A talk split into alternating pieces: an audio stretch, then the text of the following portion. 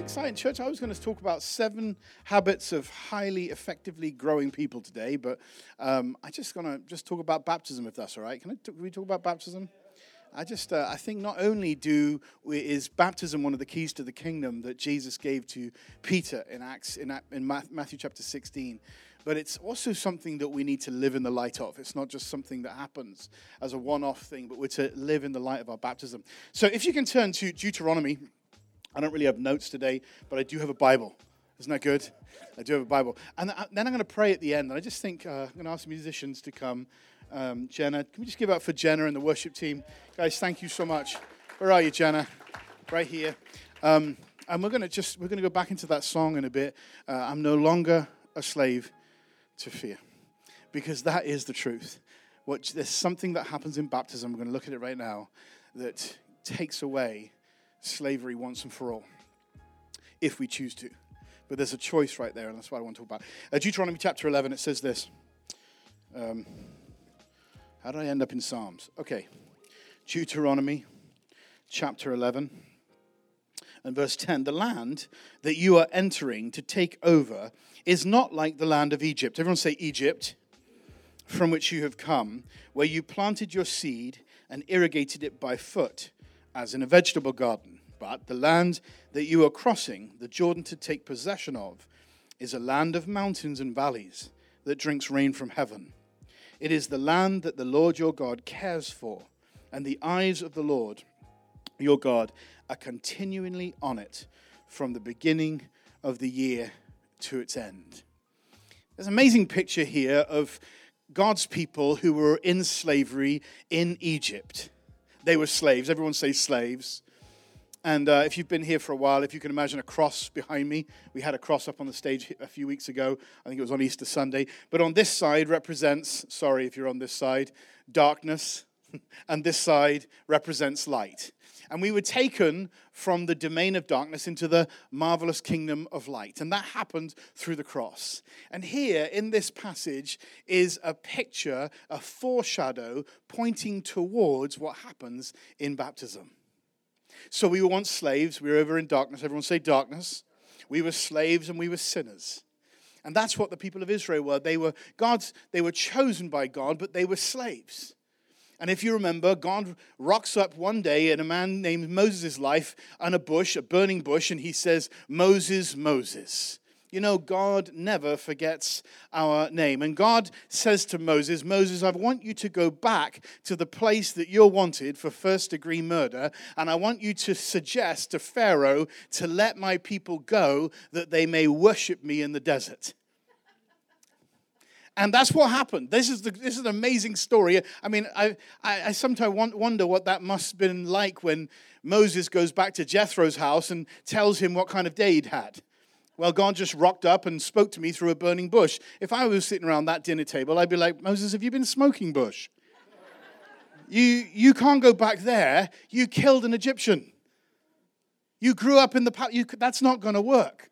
And yet God chose him to go back to speak to Pharaoh, and he said, Let my people go. So here in Deuteronomy chapter 11, verse 10, it says, The land that you are about to enter is not like Egypt, where you planted seed and you irrigated it by foot. In other words, where you had to work, work, work, work by the sweat of your brow, where it was hard work. No, the land that you're entering, a, a foreshadow, here we go, of of the promised land, of the right side of the cross, of the kingdom of God, where sons live and saints live.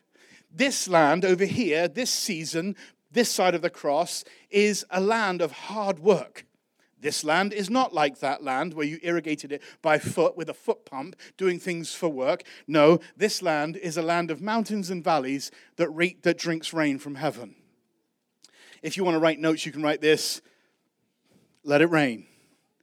I believe we're in a season right now where God wants us to learn to stand in the rain and not just do things by work, not is by grace. Ephesians 2 8 and 9 said, It is by grace that we're saved and not by works.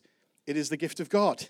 And we can try every program, we can try and push and try and work, or we can say, no, I'm not going to just work with the foot pump, try and try something else, try another program, try something to extend the kingdom. No, I'm going to learn to stand in the rain. I'm going to learn to drink rain from heaven. And you know, the Bible teaches us how to do that. In John chapter 7, verse 37, it says, If anyone is thirsty, let him come to me and drink, and streams of living water will come from within him. That doesn't even seem to make sense. If you're thirsty, the water that you need is inside of you. So when we're hungry and we're thirsty for more of God, and we say, God, I just want you to rain today, what we have to do is tap into the river that is deep inside of us and say, God, I'm ready. And this will affect the way we think, it will affect the way we act, the way we talk, when we, it will affect the way we worship, it will affect the way we evangelize, and suddenly people just begin to get saved. I've seen more people get saved in the last few months, not by even trying. But often it's when we like the foot pump. It is by grace that we're saved and not by works, it's the gift of God. So here, Moses is talking about the land that you're enter, entering is not like Egypt, where you irrigated it by foot. The land you're entering is a land of mountains and valleys that drink rain from heaven. Church, we need to learn to stand in the rain. We need to learn to drink from the well that God has given us. If anyone is thirsty, let him come to me and drink, and streams of living water will come from within him. Now, here's, here, here can be a challenge. If we don't fully recognize what happened in the cross, what happened at Calvary, the wrath of God was satisfied. It was a finished work at Calvary. It was paid in full. It was by his stripes, not ours, that we are saved. So often, when we don't realize this, we go back into dead works and we go back to the foot pump and we start beating ourselves up, trying to make God approve of us. But the truth is, we are fully approved. We are fully accepted once and for all. And now, by grace, we are living in the marvelous kingdom of light. By grace, we have entered the, the promised land. The problem is, after they went through the Jordan on dry ground, which, by the way, was a picture of baptism. Going across the Jordan from slavery to sonship, from slavery into the promised land, that journey across the Jordan was a prophetic Old Testament picture of what we saw today in baptism. Do you know it was when the last one had gone across on dry ground that then the chariots of Pharaoh, the enemy, came and they tried to, they changed their mind. They were not happy that God's people had been set free. And in that second, God causes the water, the sea waters to break. And it says, the waters crushed the enemy. And every single one of them was crushed. That's a picture of what happened in baptism. Here's a question Why is it then that if that was a prophetic picture, didn't they enter Canaan quickly? Canaan was only an 11 day journey away. It was only 250 miles, but it took them 40 years to get them get there. Why? I want to suggest to you it was up here. I want to suggest to you this morning the reason God's people didn't enter into the fullness of everything that Jesus paid for on the cross is because it took 40 years to get a slave mentality out of God's people. And I want to, just in today, as I was sitting there, I thought, I'm not going to talk about seven habits of highly effective growing people. I just want to talk about what's happening today. You know, there's a biblical precedent that's set where we teach what just happened. And what just happened today is something really powerful because people got baptized. And you know, the truth is, revelation is progressive. And some of the children that got baptized today, they understood um, in little form what was happening but for the rest of their life, they will grow in the revelation of what happened today. Many of us, I, I, I we, most, of, in fact, all three of our boys got baptized in water when they were five. And I still remember it. In fact, I looked, at the video the other day. I don't know if Isaac's here. I don't want to embarrass him. I'm just going to do it anyway. And he was swimming around the hot tub. We said, Okay, son, you're going to get baptized now. And Isaac said, uh, I, I said, Isaac, why do you want to get baptized? He said, Because I want to do whatever him does tell me. It was cute if I had the picture, but he would be very, very embarrassed. I won't tell you what Judah said. But my other son, I don't know where he is. He's definitely gone, so I'll say that. He said, It's really cold in here, Dad, because he got married. Can we just hurry up? Get this done with. yeah, and his goggles were hurt. They, he wasn't looking, yeah, he wanted the goggles looking perfect for the pictures. It was, yeah. But, we think, but the thing is, we grow in revelation is progressive. We understand more about baptism now than we did then. See, in Matthew chapter 16 is the first mention of the word church, and Jesus looked to Peter and he says, Peter, who do the people say I am? And he said, You're the, they said, Some say one of the prophets, some say Elijah. And Jesus says, Pete, what about you? Who do you say I am? And Peter says, You're the Christ, the Son of the living God. And he says, Blessed are you, Peter, Simon, son of Jonah, for this has not been revealed to you by flesh and blood, but by my Father in heaven. And on this rock I will build my church. You know, the only thing that Jesus ever said he would build is his church. His church is a people. You know, we're a part of his church. We're a part of his people that is, that is growing across this earth. Thousands of people getting saved all the time. It's so exciting. These are truly exciting times to be alive. And then Jesus says to Peter in Matthew chapter 16, you can read it, he says, And I will give you the keys to the kingdom. So Jesus gives these keys, this bunch of keys to Peter. This Peter, by the way, is the same Peter that denied he ever even knew Jesus less than 50 days before. And here he is now in Acts chapter 2. Who had he, had he, he denied Christ after being given to the keys to the kingdom. And he's standing there in Acts chapter 2, and there's a great outpouring. It says, People from every, every nation under heaven heard them speaking in their own tongue and tongues of fire came to rest on each one of them, and they went from an upper room out into the streets. And I want to suggest to you this morning that God wants to take the encounter that each one of us are going to have today with Him from this upper room out into the streets. And that doesn't mean we just go around acting really drunk, going, oh, I'm just so drunk. No, it just means that we're going to take, the, you know, there's certain things, hallmarks that, that happen when we are full of the Holy Spirit that are likened to drunkenness is not drunkenness but uh, there's a confidence that comes. Peter then boldly, then Peter stood up and boldly started to preach. There's a confidence that comes when we are filled with the Holy Ghost. And so in Acts chapter 2, Peter stands up and he says, No, every, he says, he says, Everybody listen carefully to me and let me explain this to you. These people are not drunk. It's only nine o'clock in the morning. No, this is what Joel was going on about. In the last days, I'll pour out my spirit on all flesh, both men and women. I will pour out my spirit in those days, and they will prophesy. And he gave them the keys to the kingdom. Everyone say keys. And the first key we see in, in Acts chapter 3, verse 38 says, When the people heard this, they were cut to the heart, and they said, What must we do to be saved? And he said, Key number one. Remember the keys that Peter gave the keys? This is Peter preaching at the beginning of the church. He's preaching at Pentecost. Thousands of people are listening, and Peter pulls out his keys. The same Peter that said, I swear I never even knew him, less than 50 days before. And the first key was you need to repent. Repent just means to change your mind. The second key was to be baptized in water. It's an outward expression of an inward reality to go in the waters of, of baptism and cut off the, our old man once and for all, buried. And when we come up into newness of life, you know, the same power that raised Christ Jesus from the dead is now at work in us, it says in Romans chapter 8. That's a lot of power, church. The same power. You know, there's a power that came upon each one of these kids today, whether they fully recognize it or not. It's a resurrection power. The first key was to repent, to change your mind. The second was to be baptized in water. The third was to receive the gift of the Holy Spirit. And this promise is for you and for your children's children and for all who are far off. That's each one of us here. And I want to say today, if you don't, if you've not received the baptism of the Holy Spirit, it does not mean that you're not a Christian. If you do not speak in tongues, it does not mean that you're not a Christian. It doesn't mean that you're a lesser Christian. It means there's a gift that God has for you and it's yours. All you have to do is receive it by faith. And then they were added into the church, which Jeremy did such a great job today, just adding people, welcoming people into the church. That was the another key, the fourth key into the kingdom. They were added into the church that day. You know, we read the book of Acts like it was a cool weekend, but it actually happened, the events happened over a period of 40 years.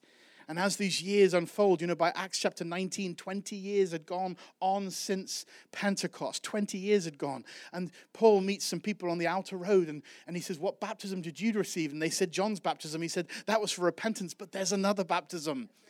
And it's the baptism of the Holy Spirit. And Paul laid his hands on them and they received the Holy Spirit and they spoke in tongues and they prophesied. 20 years later. That's why today some people eh, have just heard about being baptized in water. It's like, hey, I want to get baptized in water. I got saved 30 years ago. I, would never had that revelation. Now I see it. It's a keys to the kingdom. I want my old man completely dead, completely buried.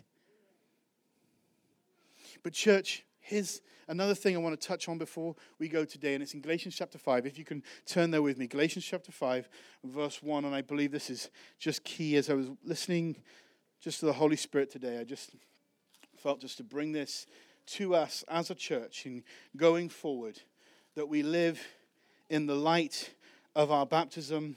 We live in the light of the fullness of everything that Jesus paid for on the cross. Amen. I'm going to say that again. I believe Jesus came to show us what the Father is like.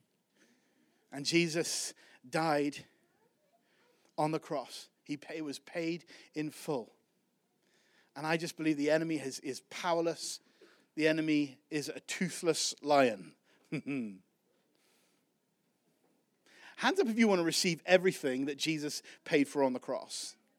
I do. I want, I want to live in the fullness of everything that Jesus paid for on the cross. Here's the problem, and this is a challenge that we can live in today. And um, and it's why, it goes back to the Old Testament. Why is it then that God's people, it took them 40 years to take an 11 day journey, a 250 mile journey, a 400 kilometer journey? It took them 40 years. A whole generation had to die before they entered into the promised land before they, before they entered. So, if that was an Old Testament picture, why is it that today, when we receive the second key to the kingdom, which is baptism, is it that there is sometimes a still a struggle of living in the fullness of everything Jesus paid for on the cross?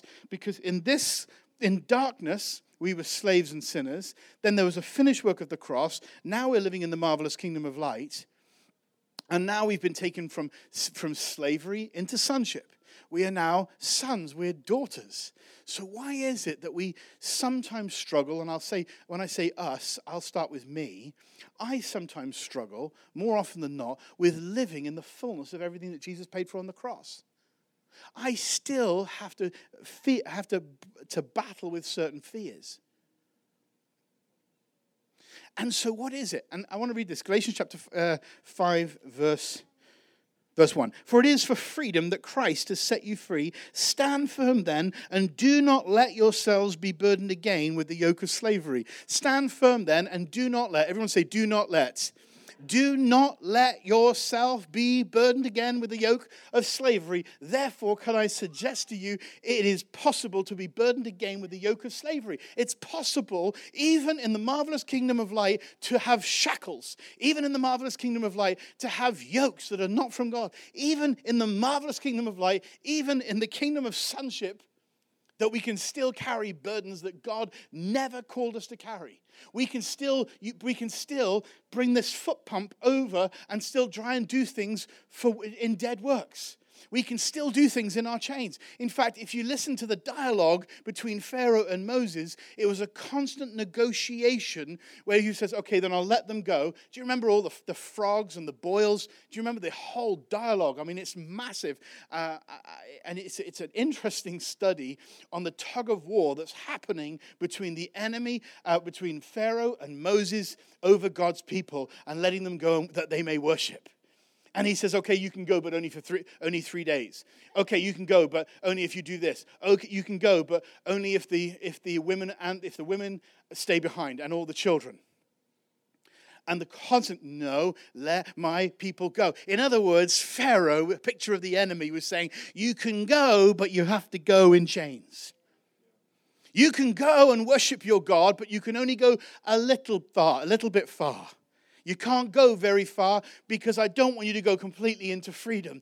But in the end, he was so frustrated with all the, the boils and the darkness and the locusts. In the end, he's like, just get out of here. And it says he drove Moses from the palace. And he says, just go, just go. And God's people went. But then he changed his mind and he pursued them to the Jordan. And then, after God's people had gone over on dry ground, the waters gave way and it crushed the enemy.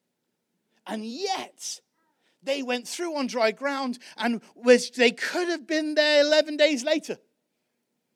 They could have been there. They were almost there. But something, they started to complain. When we were, when we were in Egypt, when we were slaves, we had meals.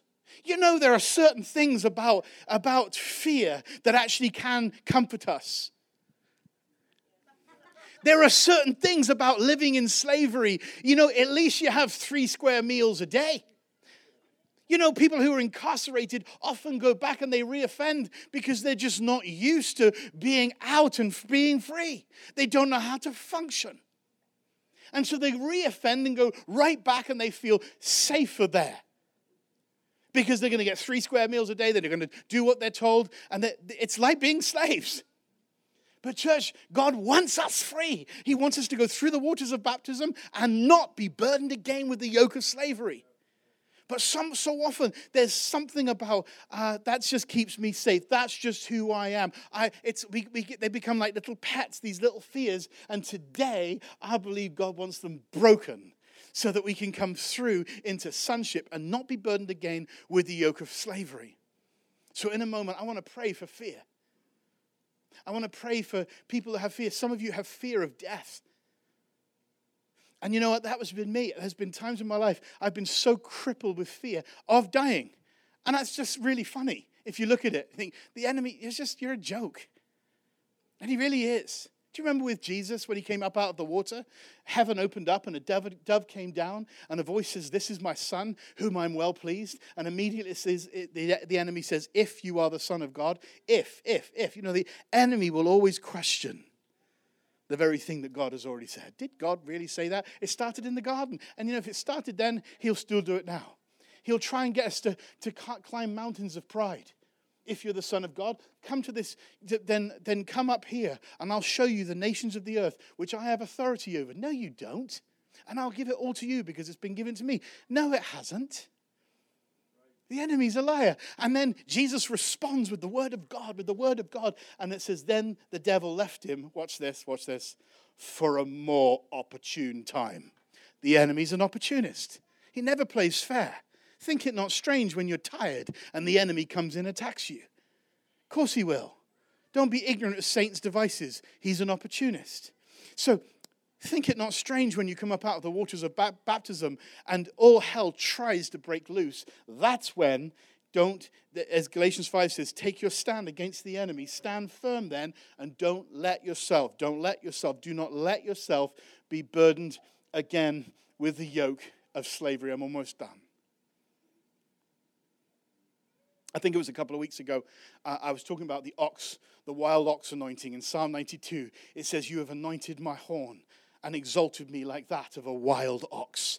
And Ezekiel chapter 1, there's wheels within wheels, and the Spirit of God was in the wheels. And Ezekiel saw visions of God. And inside of this, these visions of God, he saw the face, the four, face, four faces that represented different aspects of what God is like. And one was a, a man, one was an ox, one was an eagle, and one was a lion. And if you study each one of the each one of those animals, there's something about the very nature of God that we can learn. We can learn something about the lion. Proverbs 8 verse 1, 28 verse 1 says, "The righteous are as bold as a lion." He is the lion, we're as a lion, the devil's just like a lion.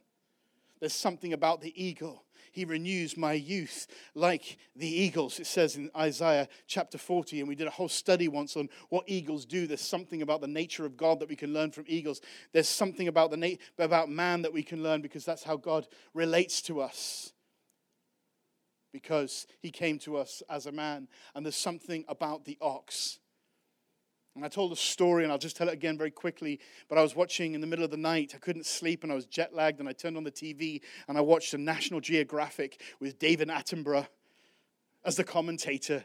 and it was about how different animals survived in the winter season. And in this particular season, went through different animals, and then it came to the wolf. And the wolves, this pack of wolves, chased a hare and they killed it, but they were still hungry. And they said then they set chase to find something else that would satisfy this whole pack of wolves. And they came across the musk ox, which was a huge pack of ox. These ox were massive. They're the ones with the long hair, the ones that the, the snow holds onto the bottom of there, and they just stand still in blizzards. Ox. Remember Ezekiel chapter 1, the face of the ox was the face, is one of the faces of God because Ezekiel had visions of God. And in David Attenborough's voice, it says, The alpha wolf set his gaze on these ox and he began to pursue them. And as this alpha wolf began to, to charge towards the ox, when they saw the wolves coming, they spooked and they began to run, to run. And it says this, it says, he says, David Attenborough says, they, they knew if they could get them to run, then he could get them to disperse. One ox is heavier one ox is heavier than the entire pack of wolves. But if he could spook them and get them to run, then they would disperse and the wolves would t- attack the young. And they could if they were running not taking their stand they could bring one of them down and they'd have a meal that would last them for a long time. And it worked. And david attenborough's voice and it works. Off they go. The oxen start to run and the wolves make chase. And then all of a sudden something bizarre happened. Suddenly they stopped. They dug in their heels and turned round and faced this pack of wolves. I don't know what this conversation was going on as they were running, but it was almost like Bill said to Joe, Joe, why are you running? And Joe's like, I don't know, you ran, so I ran. And Bill says to Bob, Bob, why are you running? He I don't know. And then Jim says, Hey, we're ox. They wolves.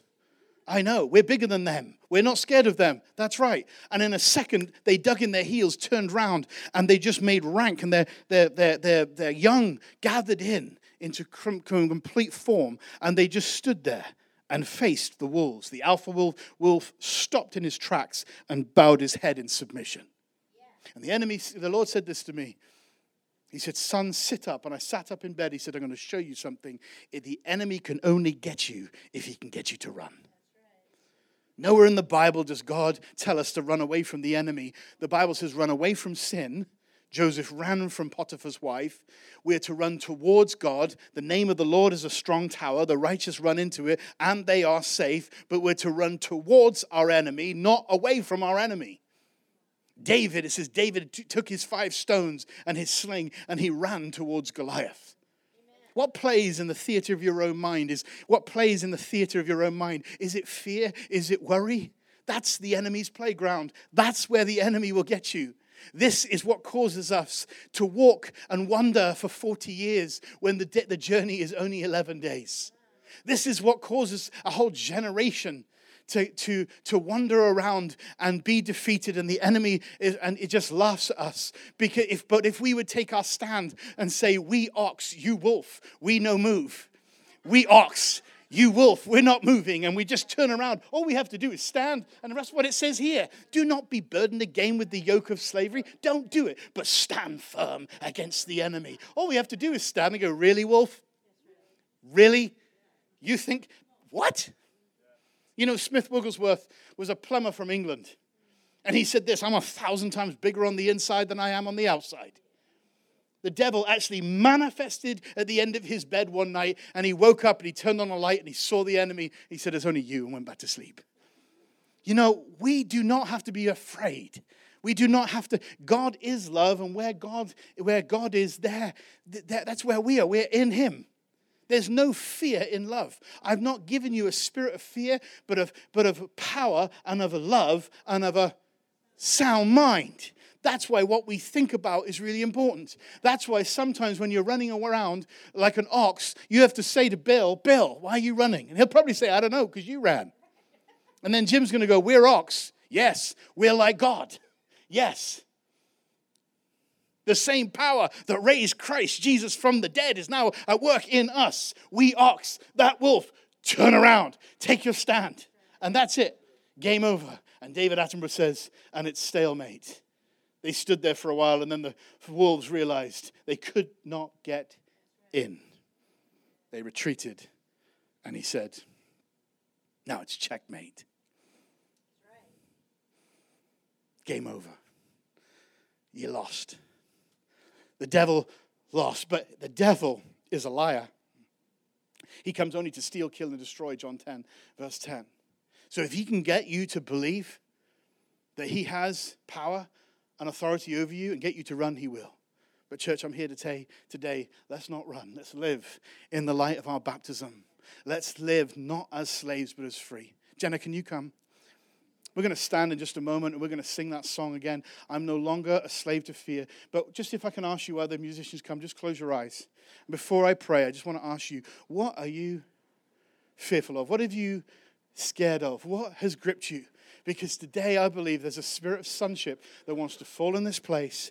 Today I believe there's a spirit of sonship that wants to touch us. There's a spirit of sonship that wants to, to, to encourage us, to comfort us. That we would again realize I am not a slave to fear. I'm not living in Egypt. I went through the waters of baptism and it crushed the enemy once and for all and I'm a son. I'm living in the marvelous kingdom of light. I'm a part of the global, worldwide church, the ecclesia, which means called out ones, called out of darkness into the marvelous kingdom of light. Amen. And church, I, I think if we'll if we can get this, we will learn to stand in the rain. If we get this, we won't keep going back to the foot pump. If we get this, we won't get back, go keep going back to trying something new, trying something else. But we'll learn not only to stand in the rain, but we'll learn to do what Jesus taught us to do in Matthew, John chapter 7, verse 37. If anyone is thirsty, let him come to me and drink, and streams of living water will flow within, will flow from within will flow from it. I want to pray this morning. If you if you've never received the baptism of the Holy Spirit, you you just just hear today that this is a keys to the kingdom. Maybe this is a key to an area of my life that I've not received yet. You think, well, I've been a Christian for ages, and I've kind of squared it off in my head that I don't really need that. That's okay. It's okay. There's no condemnation. But I want to suggest to you it's a key access another whole dimension of your life. See, the Holy Spirit comes inside of us when we get saved for salvation. But there's a second baptism, and it's a baptism for service. Wait till the Holy Spirit comes upon you so that you will be my witnesses in Jerusalem and Judea and Samaria and to the ends of the earth. The Holy Spirit comes upon us for power. There was a meeting I was in a few years ago. I've never felt the presence of God as strong as I did in this particular meeting. It was a meeting that clearly had gone out, started in a room and gone out into the streets. People were crying in the streets. People were getting touched by God. People were jumping in on aeroplanes and flying into this city. And I flew in and with my friend Andrew and we, as we just got a rental car and started to drive towards this arena, we could sense God. It was just God's here. And the closer we got, the more it was like, oh, wow, surely God is in this place. And the presence of God literally pushed, to, pushed you in a very gentle way, but to the ground. God was there. People were getting saved, people were getting healed, people were getting set free. There was an awesomeness, there was an awe of God. There was a temperature in the room where there was a unity, where people were gathering together saying, Let's come, Lord Jesus, for hours and hours and hours and hours. We just sang this, these same words rain down, let it rain, let it rain, let it rain. we sang that song, Majesty. Worship His Majesty. And I remember getting up, and I, I know this is carnal, but I just needed the toilet. I need to go to the loo. I had to. I've been on my face for ages. I was like, I've got to go to the loo. So I left this arena. I went down the steps. And around these big, big arena, there was all these people, and they were lining up for getting pizza and pretzels. People lining up for the bathrooms. And there was like 30 steps. And down these 30 steps, the atmosphere had changed. The contrast was so different. People looked grumpy people were pushing each other, and I thought, this doesn't make sense. There's a revival going on in here, but down here, people are squabbling and people are, you know, being negative and whispering and chattering. Uh, I want to go back up there. And I said this, Lord, I thought when there's a revival, it started in a room and then went out and affected uh, not only a city, but a region, and then it would go to the ends of the earth. And yet people look so switched off. And as I walked into the bathroom, the Holy Spirit said this He said, That's how you look. Surely not me, Lord. As I walked into the bathroom, I, I passed a mirror and I looked in my face, and sure enough, my face had a scour on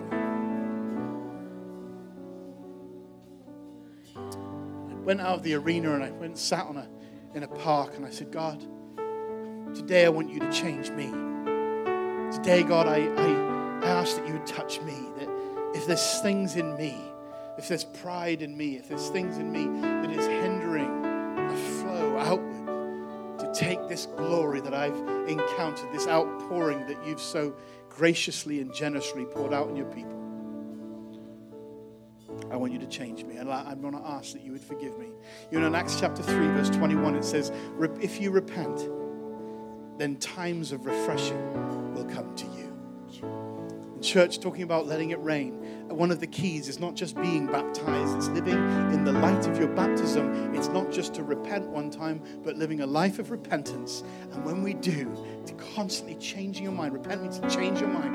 That when we constantly change, I'm not going to do that anymore. Here's the promise, and times of refreshing will come to you. Repent so that times of refreshing may come to you. For some of you today, it's not a matter of just, just doing mental assent or tr- just trying to turn over a new leaf or going back to the foot pump, but saying, God, I'm wrong. Holy Ghost, will you just search my heart? Will you search my mind? And come to me afresh because I want refreshing to come on me.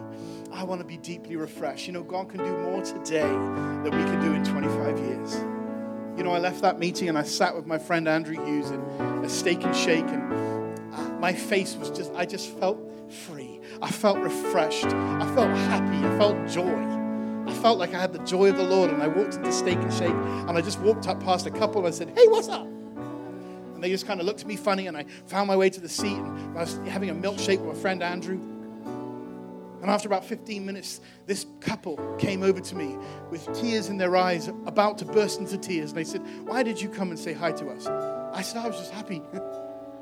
And they said, Well, we just said to God, if you're real, have someone come and talk to us. And then you came and said, Hi, how you doing? Are you okay? And I, then you walked off. Why did you do that? I said, I don't know. I said, Are you guys okay? They said, We've just come from the hospital. My wife's pregnant with twins. And we've just been diagnosed with TTTS, which means twin to twin transfusion syndrome.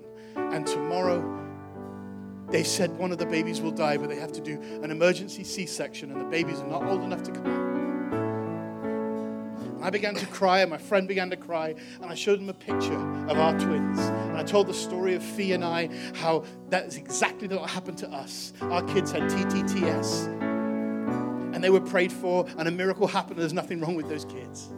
And I said, Would you allow us to lay hands on you? And we just commanded life. These people are not Christians. They don't know God. They're sitting in Steak and Shake, not knowing what to do, saying, God, if you're real, then just show up. And God did laid hands on them. They gave their lives to the Lord. Those babies were born called Faith and Hope. A few months later, joined the local church. Church, I'm just saying this for this. It starts with us. Change has to start with us. It's not just outside stuff, it starts in here. It's not everybody else change. We, I need to change. And then it just flows. Then we just learn to stand in the rain. Stuff just happens Amen. So, can I ask you all to stand? Can I ask you to close your eyes put your hand right on your heart, right here, right on your heart? Don't look around. Don't worry about anyone else this morning. I believe this is a holy moment. This is a moment not just to just to go through emotion. This isn't a moment just a, a way of finishing a meeting in an emotional way. Wherever you are, you may not even know God today. Today you may have come and you're just a visitor. You just came to see a relative get baptized. You know, the late Billy Graham said this that every one of us has a God shaped hole in our hearts. And I just want to tell you today the only thing that can fill that hole is God Himself the creator of all things. And if that's you and you're like, I don't even know what this means, I don't know what's happening in my heart, I don't know what, I'm just, there's something going on in me, inside of me. And it's, it's, it's not just going to church, it's not being a good person, it's not a foot pump, it's not trying to do better.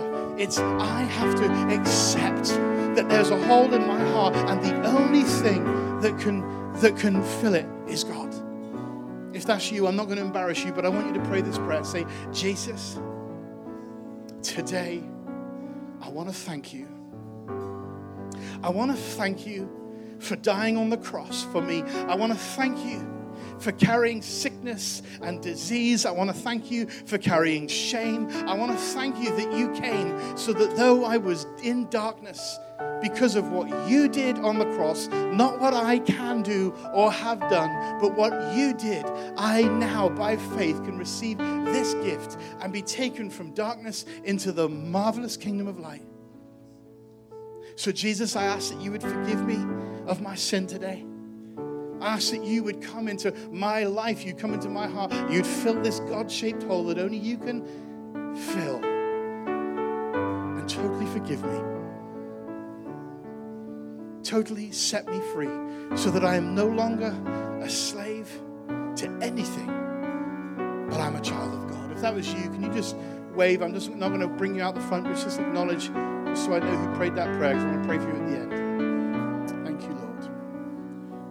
Anyone else? And the rest of us here in this room, I just want to say this.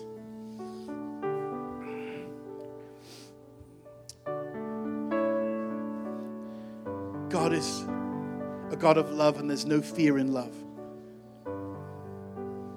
This then is love. Not that we love God, but that He first loved us. And I want you to know that when He died on the cross, He died because He was pursuing you with a passionate love because He loves you so much. With your hand on your heart today, I just want you to ask Him in to come afresh to touch you afresh. If you want prayer for anything, you can just come to the front and ministry team will pray. But we're going to sing that song. We're going to end this meeting to today. We're going to end this meeting of baptisms of this amazing key that brought us into the marvelous kingdom of light. And I want you to be provoked and encouraged today that you can live in the light of your baptism. You can live in the fullness of it every day. How? By not allowing. Do not be burdened again with the yoke of slavery. Don't do it. Don't do it. Say, no, no, no, no, no, no, no. You wolf, me ox. I ain't falling for it. I ain't running from you. I'm not running in my own mind. I'm not going to allow fear to run in my own mind. Plays in the theater of your own, what's going to run in my mind is good things. That's why I'm going to think about things that which is lovely, that which is of a good report, that which is pure. Amen. Love you, church. Just lift your hands to the Lord. Father, I just thank you, Holy Spirit, that you know each one of us in this room better than we know ourselves. You know what we're facing, you know what our challenges is. And God, I just speak to any fear that's in this place, any fear that's kept us in slavery, whether it be financial, whether it be uh, relational, whether it be physical whether it be emotional, whether it be in our jobs, whatever it is, I just speak against all fear and I say, Get out in Jesus' name. Fear, get out of this house. Get out of every heart and every mind in this house. And I thank you, Lord Jesus, that it was for freedom that you have set us free. And today we make a decision to stand our ground against the enemy, to live in the fullness of our baptism every day for the rest of our life, and take ground against the enemy until this whole earth is filled with your glory as the waters cover the sea, until this earth is filled with the people that look just like you, until heaven opens up and a trumpet sounds and you, the King of glory, Come and get your bride that's made herself ready in Jesus' name. Amen. Can we just applaud the Lord because his victory?